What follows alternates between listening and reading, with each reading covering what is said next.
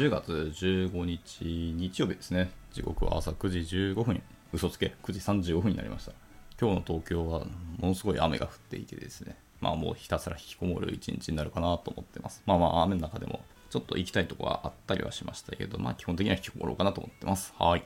おはようございます。耳のキースこと桑原です。えーでは本日も朝活始めていきたいと思います。で、今日はですね、まあ、何話すか、雑談にするか、もう一個タイトルにあるクリエイティブコーディングの話するかちょっと悩んだんですけど、まあ、たまにはクリエイティブコーディングの話をしようかなというところで、今日の朝活やっていきたいと思いますが、まあ、なんか以前もお話をしたことはあると思います。クリエイティブコーディングとか、ジェネラティブアートを最近やってますよと。まあ、最近って言ってももう1年間ぐらい続けてるんですけど、まあ、楽しいです。はっきり言うと。こればっかりやってるので、他の技術の勉強時間より、ついつい作品作りの方に、え注力してしまって、全然キャッチアップができてなくてですね、そのまよろしくないなっていうのもあるし、まあちょっとお仕事でコード書かなきゃいけなくなってきたなっていうフェーズに来たので、えーものすごく久しぶりにですね、ちゃんとコードを書くっていうのをやるために、まあ勉強しなきゃいけないんですけど、進んでないですと。まあよろしくないんですけど、まあさておき、クリエイティブコーディングの楽しさっていう話ですね。まあ前回もしたと思っていて、その楽しさっていうのは、なんですか、プログラミングそのもの、コーディングそのものを楽しいっていう風に改めて気づかせてくれるのがこのクリエイティブコーディングだなっていう話をなんかしたと思います。えー特にジェネラティブアートもそうですね。まあ、ジェネラティブっていうのは、いわゆるランダム性を用いて、その都度、その都度実行した時に全然違う絵が描かれると。ある程度の方向性とか、まあ、設定とかをこちらでしてあげて、で、えーこんな絵を描いてねっていうので、どうぞってバーンって走らせると、毎回毎回、えーランダムですので、全然違う絵が描かれるっていうのをやっていく話が、まあ多分それが基本ジェネラティブだと思うんですけど、まあ僕の中でジェネラティブと思っているものがそうです。ジェネラティブ、ジェネレートするっていう、生成、想像するってことですね。コンピューターの想像なんですけど、まあ、肝はランダムとはいえ、僕ら時にはこういうことをやってほしいっていう方向性をつけるんですが、実際出てきた絵っていうのは僕らが想像してなかったりとか、あ、そんな感じになるんですねっていう面白さがあって、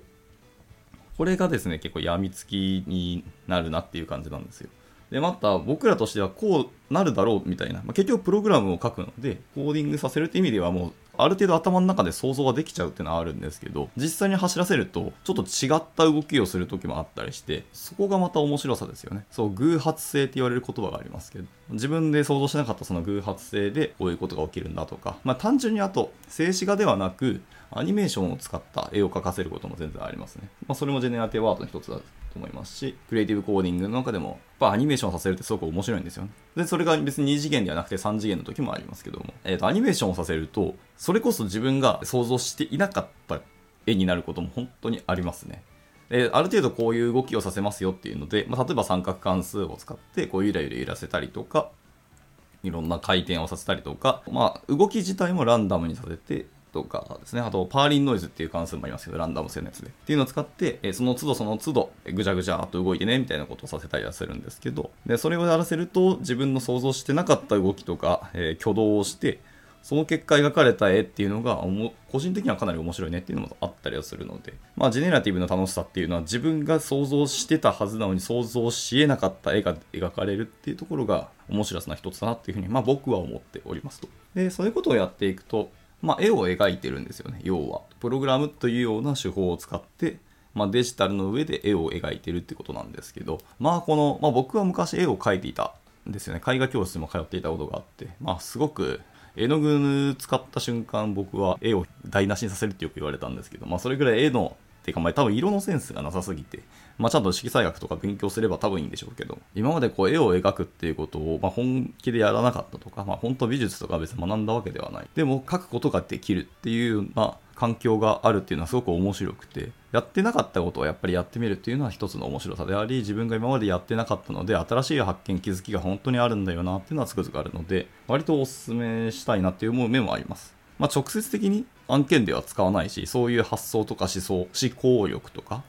そんな思考回路を使うことは多分ないと思います。っていうので、まあ直接使わないから無駄じゃないっていうか、それを使った、やったところで何のメリットあるのっていう話もまあもちろんあるわけで、まあ単純に楽しいとか、自分の心のアイドリングになるっていうのもあるんですけど、えーその思考回路があるっていうところだけで、物事の見え方だったりとか、脳みそ的な余白的なところとか、まあ発想ですよね。っていうのがやっぱ変わってくると思うので、僕は全然そんなに、まあ、直で使わないからといって、じゃあ無駄かっていうと、それは判断にするには早いんじゃないのって思ったりはしたりはしますね。まあ、考え方の違いですけどね、こういうのもね。まあ、僕はやって損はないなと思います。ただ、えー、割と麻薬に近いところがあって、まあ、今まさに僕は染まっちゃってるんですけど、えー、面白すぎるので、一度手を触れると延々とやってしまう。はい。まあ、なんかまあゲームとか漫画と似た感覚かもしれないですね。あの、いわゆるのめり込む系のものの一つだと思ってます。なので、まあ、やるときは、ちゃんと時間管理は皆さんの方でやっていただければと思うんですけど、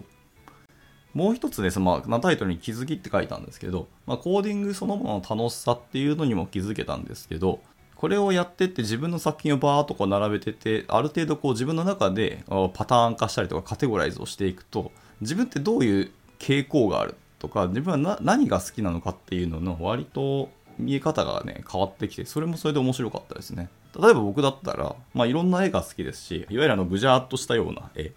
不定形というか、無形物というか、まあ、そうそういう系の絵が僕は本当大好きなんですよね。果実的な絵もすごく美しくていいんですけど、僕はそういう絵を描きたくない派の人で、なんか抽象画を好むんですけども、ただ自分が描いた絵で、まあ、抽象画的なものも頑張って描こうとしたい。まあ、今んとこまだ自分のスキルが足りないので、抽象画を描けてないんですけど、いや、でも現在描いたものの中で自分が好きなのって大体円なんですよね。まあ人間の目って円を見るとその目がその中心の方に向くので、割と円を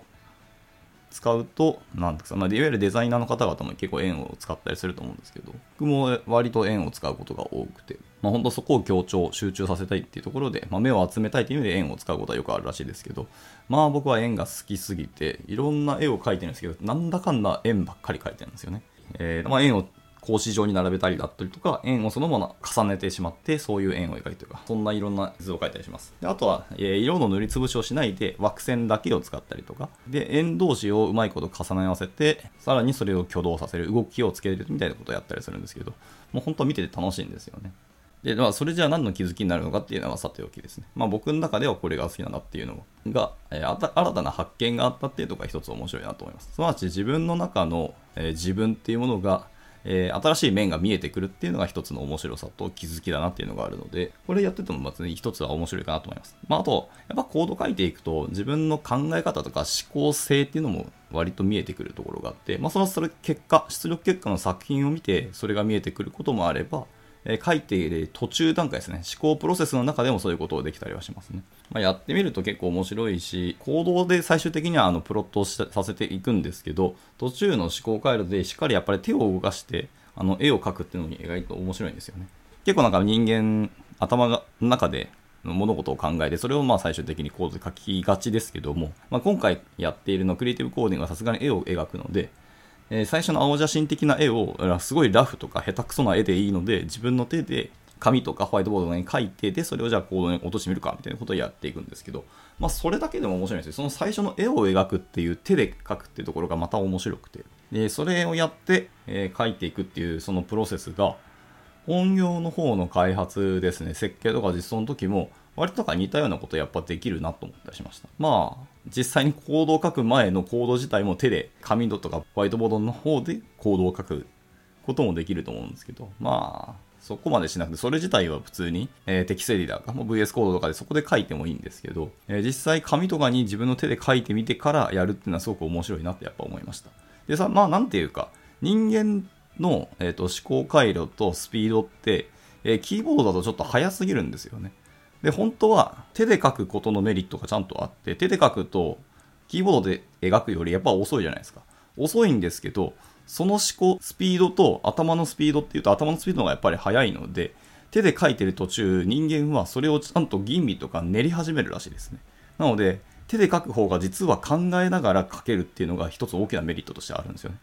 ただ、キーボードだととにかく、えー、プロットが速すぎるので、思考回路と同じスピードで、人間が反射的にパッと思いつくものと同じスピードで出力が出てしまっているので、えー、頭の中で練るっていうことがなくなるんですよね。次の考えにどんどん頭がシフトしていっちゃうので、そういう意味でいくと、早いっていうことの、えーと、弊害もやっぱりあるわけなんですよね。そういう意味もあって、手で書くっていうことは、そんなになんか、えー、無駄じゃないし、手で書くのが遅いから、それがダメだっていうことは僕はないっていうか、むしろ手で書いた方がいいんじゃないのと思ったし、で、本当に最後、これでできたっていうので、コードで書いて落とし込んで、で、出力見てみると、あ、これ正しいじゃんっていうのはやっぱあると思うので、はい。まあ、一概に手書きが無駄っていうことは僕は全然ないと思うし、たまに手で僕コードを書いたりします